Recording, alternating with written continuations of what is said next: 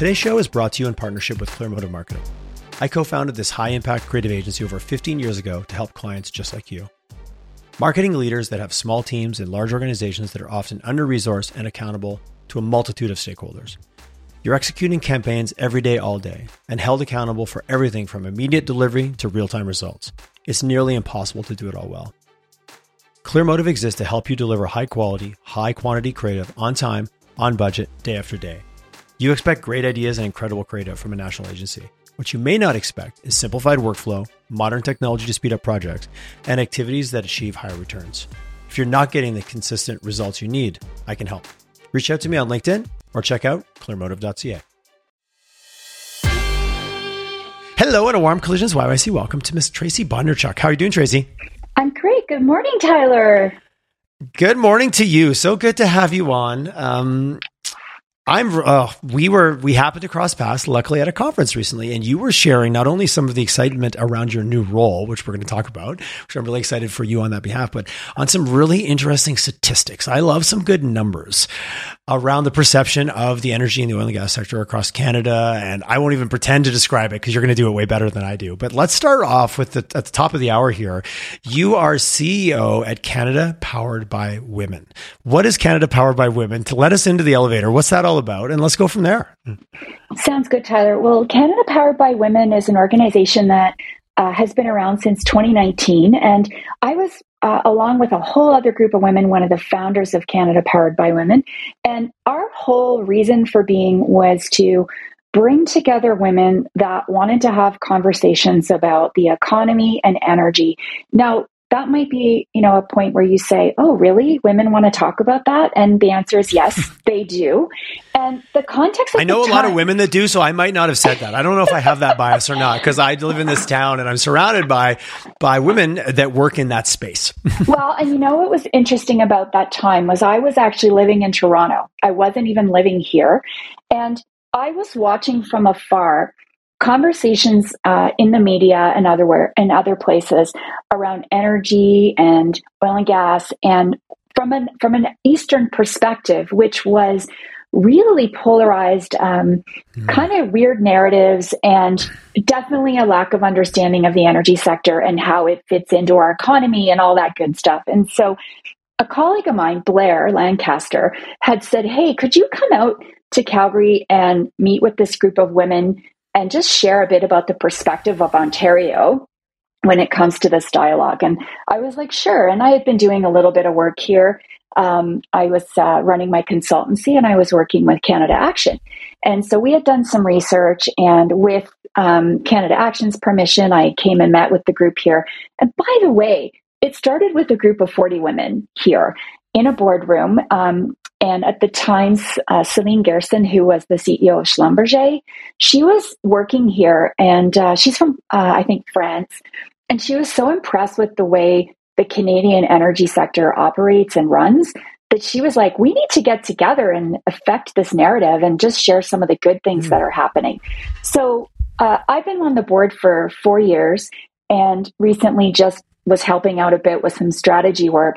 And, um, you know, when you sort of start doing stuff and then suddenly it's like, hey, could you take on this role? I was like, mm-hmm. sure. Mm-hmm. So, yeah, I'm the CEO of Canada Powered by Women, and uh, we're really advocating for the voice of women during energy transformation.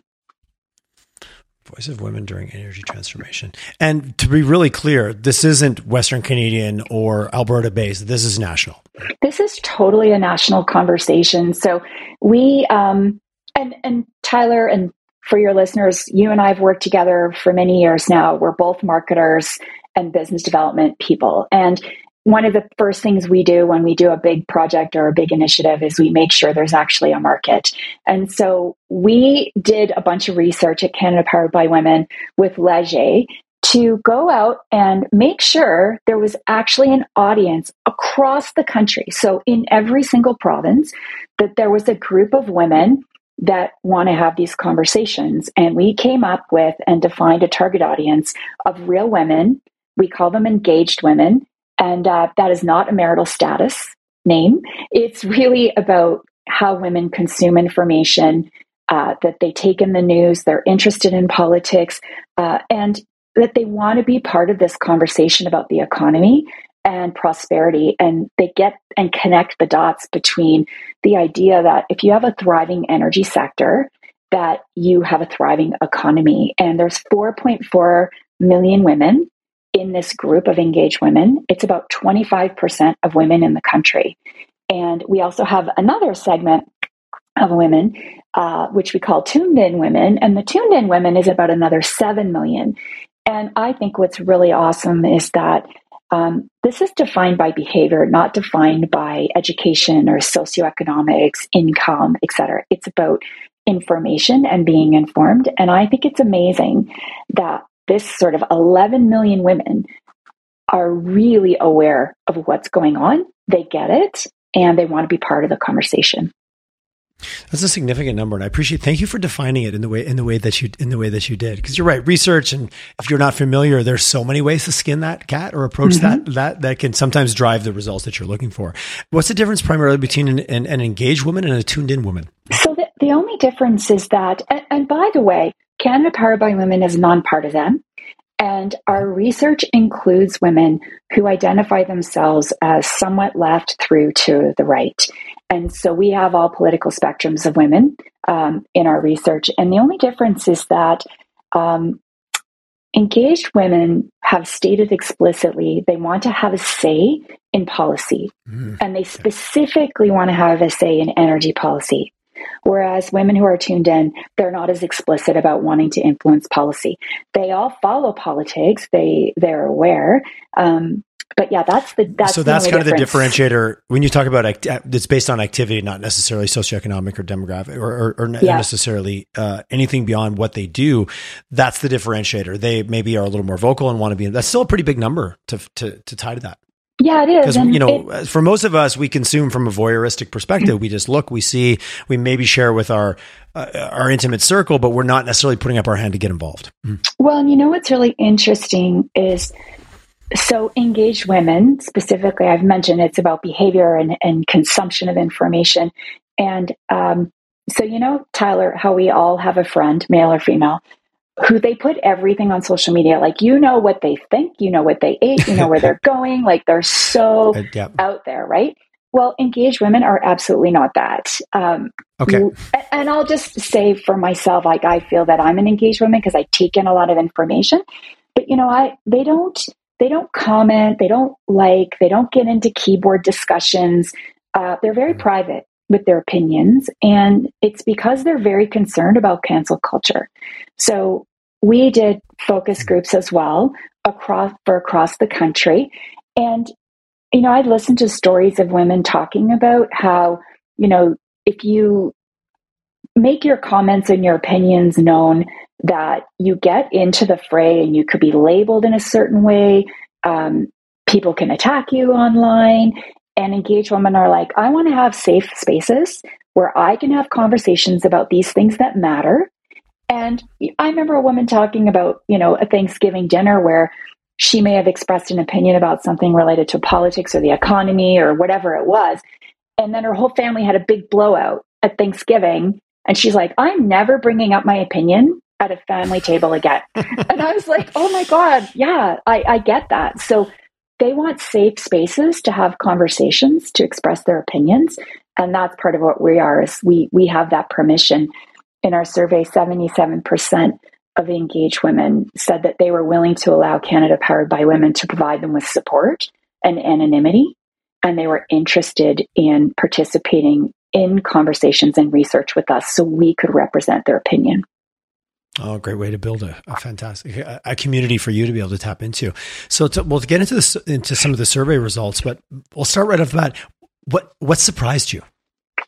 You know, what really surprised me is that the survey that we just released in November was that we all know there's a very substantial affordability crisis right now, and women are willing to make trade offs on climate to sustain their cost of their standard of living because the cost of living is okay. too high.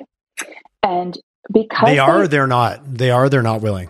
They are willing to support oil and gas production and they're willing to trade off on climate. Oh, so I, that, okay, I understand. Thank you. Yeah, so, sorry. So, yeah, maybe I'll just clarify that because um, we we felt that when we did our research in the spring, we could see that women's top three priorities were first, an affordable, prosperous economy. That was number one. Number two was energy security. So, you know, energy security does tie to affordability, but it's also like, you know, when you go turn your lights on, they're going to go on. You know that your heat is going to be there. And then the third thing was climate. So, to be clear, engaged women care, uh, care very much about the climate. And they, they expect and want emissions reductions. However, and by the way, those are the top three priorities across the country in that order. And what women have said in our survey was that um, 78% of them are willing to support the production of oil and gas because they recognize the connection to our prosperity and our revenues as a country. and they want one and two. Yeah, mm-hmm. and they want to prioritize their standard of living. And so women are willing to make trade offs. And that was our hypothesis going into the research. Mm-hmm. But we didn't anticipate that it was going to play out so consistently with common ground amongst women in all the provinces. So that 78%, Tyler, is the average. But just, you know, I get asked all the time, well, this this must be an Alberta thing. Well, um, uh, that's the easy. That's the first. That's the first step to trying to dismiss it as value, right? Right there. Yeah. if, yeah. if you're not wanting to buy into the data, yeah. Mm-hmm. Yeah, and um, what I would share was hmm. that the number for Alberta of women willing to support production of oil and gas for an affordable standard of living was 87%.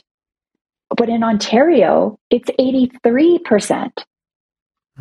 That's pretty, that's pretty, yeah. Which shakes some of the stereotypes, some of what media sometimes portrays. You know, it's so easy to oversimplify that message versus that's for all intents and purposes, that's basically the same. Well, it is. And, and what I think is really hmm. a surprise, Tyler, is that there is common ground and there's unity in terms of opinion and perspective across the country. So it's not like, you know, we don't see massive anomalies other than Quebec. Where, oh, interesting. What was the what was the number in Quebec? Well, Quebec. Um, I apologize. I don't have a number off the top of my okay. head, but it might be. I around... did. Grow, I, I, grew, I grew up there, so I always have a warm spot for Quebec, and it's um, contrarian views to most things. yeah, and I would say though that it's not extraordinary. Like it might be ten mm-hmm. points, and please don't quote me on that. Um, okay. But uh, it's not an extraordinary outlier, but it's definitely different. And I okay. think that's right, just that's a different pers- just a different perspective too on pipelines and energy and LNG and electricity. And this is a different, a bit of a different environment in Quebec, but we have a lot of consistency. I've been involved in very heated conversations. In, uh, I'm from Quebec and I spent time there. And after a few glasses of wine, someone usually makes a comment about energy related and whether it's oil and gas. And obviously, you're living in a province that has rich hydro uh, access to hydroelectric power. And the the perspective, and I grew up there. I knew nothing about the energy sector until I moved to Alberta. It's the price of gas at the pump. That's all anyone ever talked about. There was mm-hmm. no actual connection or education for me. But I remember in grade five going on a school trip to the hydroelectric plant and going for a tour and learning all about it because that was was our backyard. We didn't learn anything at all, or I don't remember or have any connection to the energy sector from an oil and gas perspective until I moved to Alberta. It just wasn't something I was educated on, and the people I knew, family, friends, weren't educated on it either. So there was a huge void until I moved to Alberta that I'm like, oh, oh wow, this is a real thing. It just was never on the radar, right? You know what, Tyler? It's so true, right? Like I'm from Toronto. I've gone back and forth working there through all of my career, and um, I didn't know anything about the energy sector either.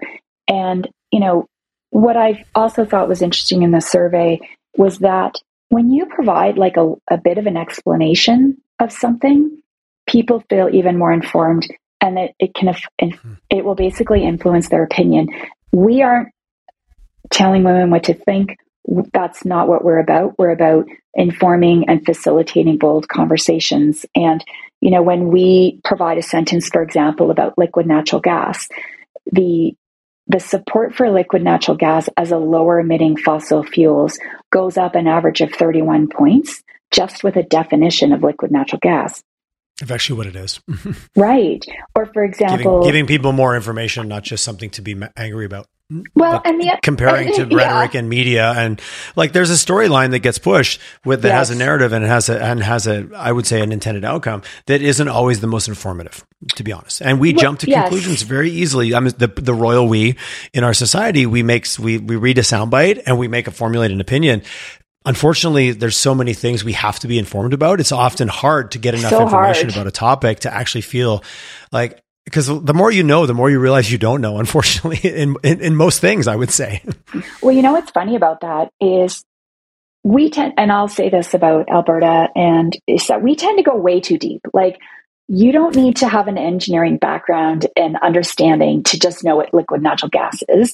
And, you know, another example I can give you is carbon capture storage. And, you know, of course, coming out of COP28, there's huge discussion about about CCS and if anyone's not familiar with it, I'm going to super simplify this by saying it's just taking the emissions, the carbon, and putting it in the ground while you're in production.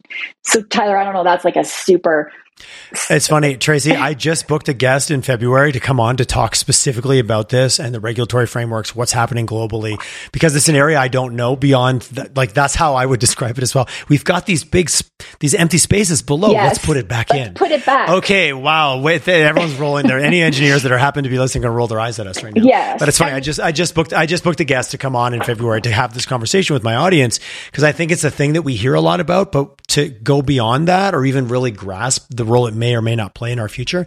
Ultimately, there's the story that based on our energy needs, that's the only way we're kind of going to meet our carbon objectives is by doing something like that. But I'm going to stop because I'm already, i have already said too much. well, you know, what's funny is we have a lot of um, women who are engineers on our board and in our membership.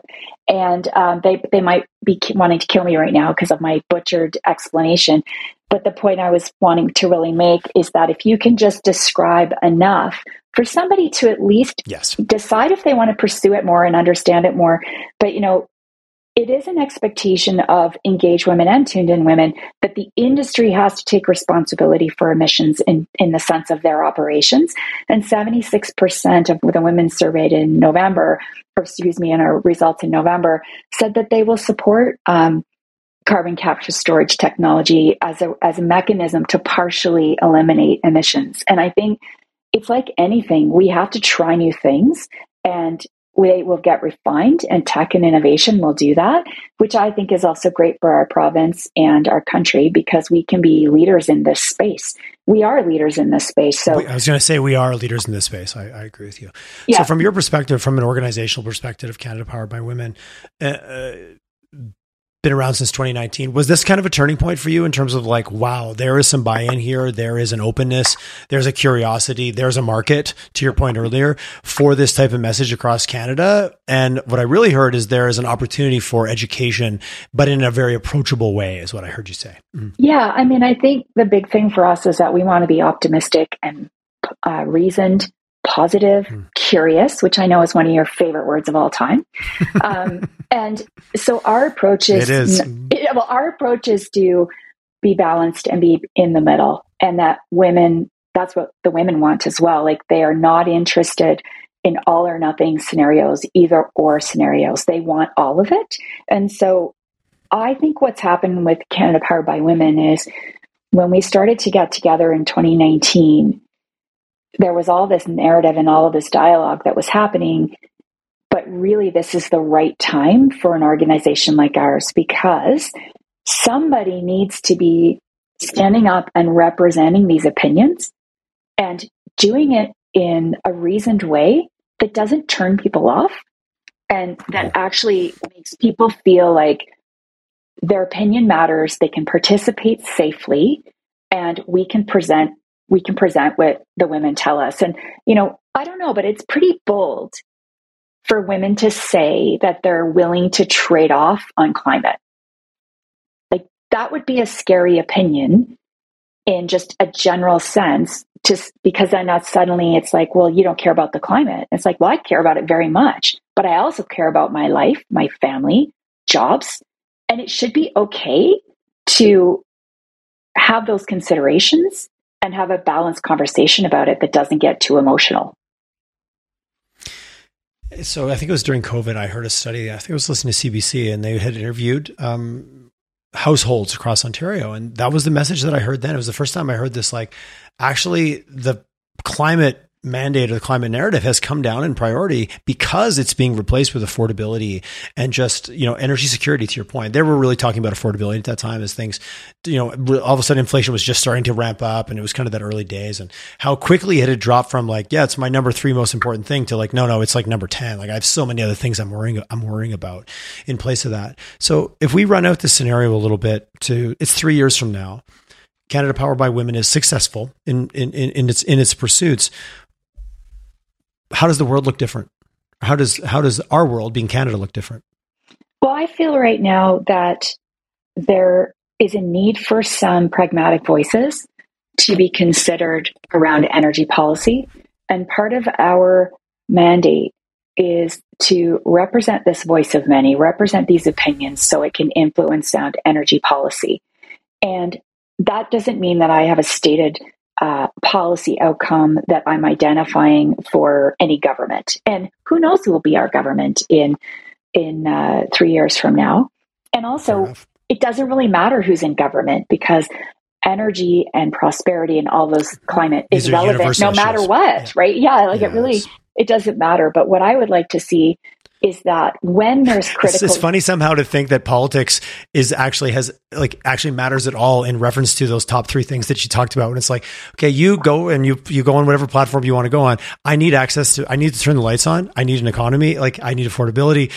We make it political and turn it into this political football but it's the last thing it actually should be. Sorry it, i just was like it's so it's ridiculous so actually. It's so ridiculous. It should have I, nothing to do with it but it becomes that. It gets it gets co-opted in very quickly in a dangerous way i I say. You know, I sorry, I'm i got so, a bit, I got a bit so I got a bit soapboxy there. I love that you said that because mm. it is these are universal things, and we also could be as a country we could be helping other nations with energy transformation, and you know our liquid natural gas could be displacing coal in other places. And uh, I just think, mm-hmm. why are we not just looking at the bigger picture and the universal good of what we could be doing as well as what what we're doing at home. But now I'm also going off on another space. Sorry, it's a good but it's a good conversation. I love what you said, and I've had some individuals in the show. It's like how like centrist of us or how egocentric of us or how elitist of us to think about turning off energy when so much of the world is still in the dark. Like we're really coming from the, what a place of privilege to even have a conversation like this. When you take it up and make it a lot more global, when I talk about just energy abundance and access to, yes. wow, the fact that we even get to talk like this it would be unheard of in some countries, and we know, wouldn't have to look far to find that, right? Mm-hmm. You know, if we look at some of the language that came out, came out of COP, you know, there's this whole piece around just an equitable access to energy, and we're sitting on energy abundance, um, jeopardizing our own uh, standard of living, and also we, you know, we're not sharing. Like we're not sharing, and we could be sharing, and we could be making a difference, but if I go back to Canada Powered by yeah. Women in a couple of years, you know, I would love for a policymaker to be saying, what does Canada Powered by Women think? What are the engaged women saying? We'd like to hear what those voices have to say. Um, mm. To quote us, to be, you know, representing these voices, no matter what your your politics are, or what industry you're in, or where you live, that there's a movement of women who will speak up and be part of very critical decisions that are affecting our daily lives. Well, at 11 million, that's that's got some weight behind it. From you know what what do we care about as politicians? We care about our constituencies, and with 11 million uh, engaged and tuned in women in that group that have a voice that have now been unified and and hopefully feel more feel more informed. It's not about about having them be informed; it's about having them feel that they are more informed. That's a pretty powerful movement. I really, I really, I really appreciate that. Hmm. How excited are you in this little just a personal window? Because I know, and I've known you for a while, and I know you've been involved in this organization, and um, maybe slightly reluctant to take on the leadership role. But I'm hearing you really find your own on this. Thanks, this is the per- this is this is this is the behind the curtains view of Tracy, the CEO of Powered by Women. you know, it's funny because uh, uh, I mentioned that you know you sort of kind of fell into that, and sometimes things just evolve, and you just go with it. And mm-hmm. I actually, in full disclosure, I met with you when this opportunity was presented to me to talk about it um, because it was a change for me. and thank you for your encouragement to take it on. Oh, you're um, welcome. You're more yeah, welcome. and I, I'm See, th- those around you it. knew it wasn't a bad idea or knew it. I, I, bet there's a whole group of women at Power by at Power by Women that that didn't think it was by accident at all. yeah, maybe I don't know, but I, you know, I I do think that as women we tend to, uh, you know, second guess, overanalyze, evaluate. Right. Is it is this for me? Am I the right person? All that kind of stuff. And I do feel like very passionate about this. So there's total alignment with my values. And I'm enjoying the work and the women and the conversations, uh, great conversations with people, not just in the energy industry, but other industries and across the country. So I think it's going to be exciting and fun, uh, a bit stressy at times, because these are hot oh, topics. Oh, that's that's because you because you're doing something that's real. Obviously, yeah, it's got to have a little fire on it. I'm curious, just even what you said there, and I love uh, a, little, a, little, hint of imposter syndrome. I think is a yeah. topic I love to I love to run into.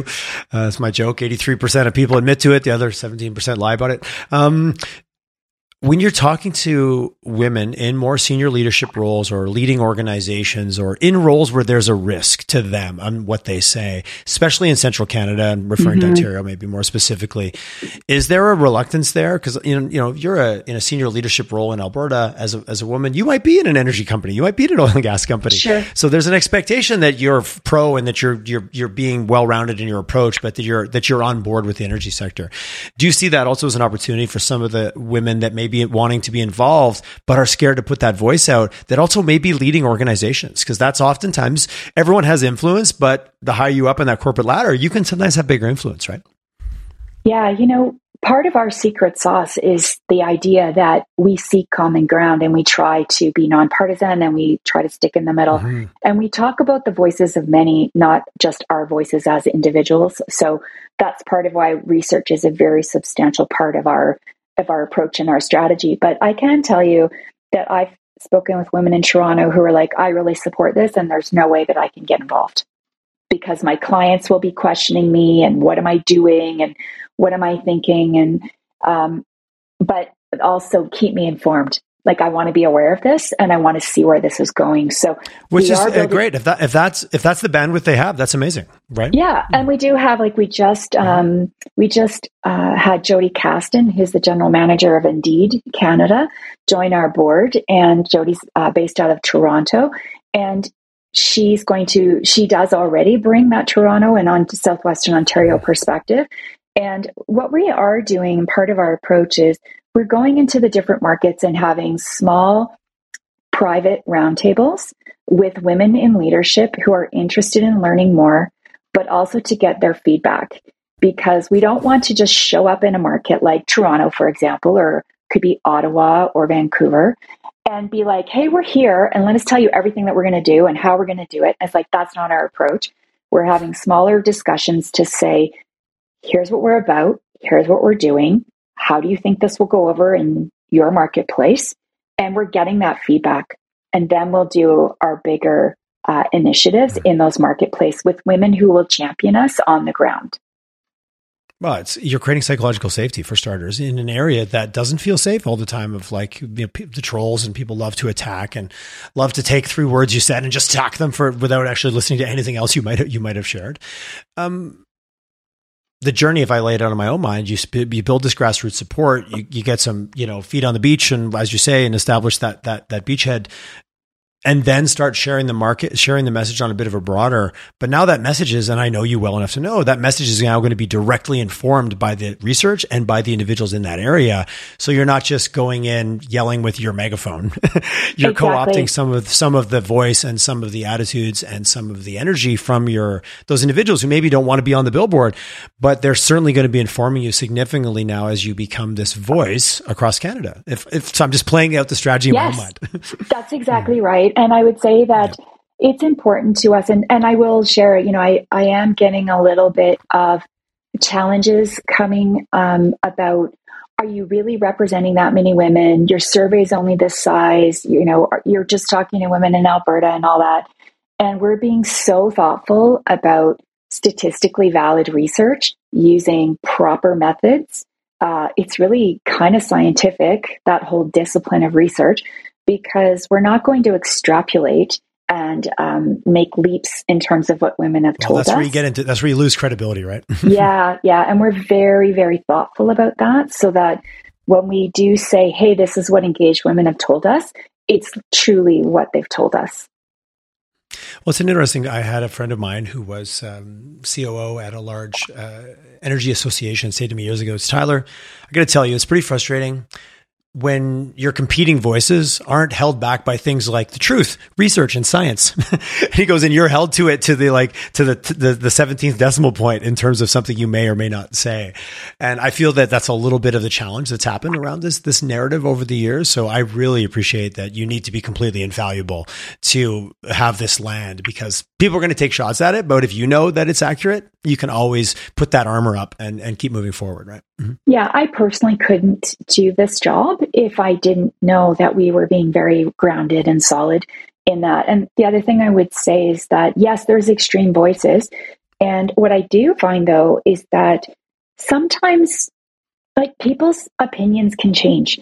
People can be open and be open minded. And, and it happens. I, I've watched it recently with a, um, a Facebook post, and I've just been watching the dialogue of all these women. And there's times where it, it it's kind of stressy because you see like the opposite perspective, like in Technicolor. But part of what we need to do is not back away from and be afraid of those bold conversations because safe and bold conversations is what we do. And so as a marketer in other places, you might be like, take that down. I can't I can't watch this. It's not good for the brand. We need to, and for us, it's you, kind of the opposite. You, you, have to lean in. You have to lean in. we in. have to lean in, and it's very, it's, a, it's a bit uncomfortable. But I've watched mm. polar opposites come together, and then I've watched polar opposites just completely stay in that in that zone. So, yes. but at least the conversation's happening, the informing's happening, and I feel like we need to do that. Well, a couple things I, years ago, if you go far enough left or far enough right, eventually they, they get so extreme that they just loop back around on themselves and touch. so I've heard that before, which I think is, is interesting. But you and I have chatted this before, even with some of the work with Canada Action of like, who are you actually looking to? Where's the biggest opportunity for influence? It's those people that sit in the middle going, well, I kind of think this, but I'm open.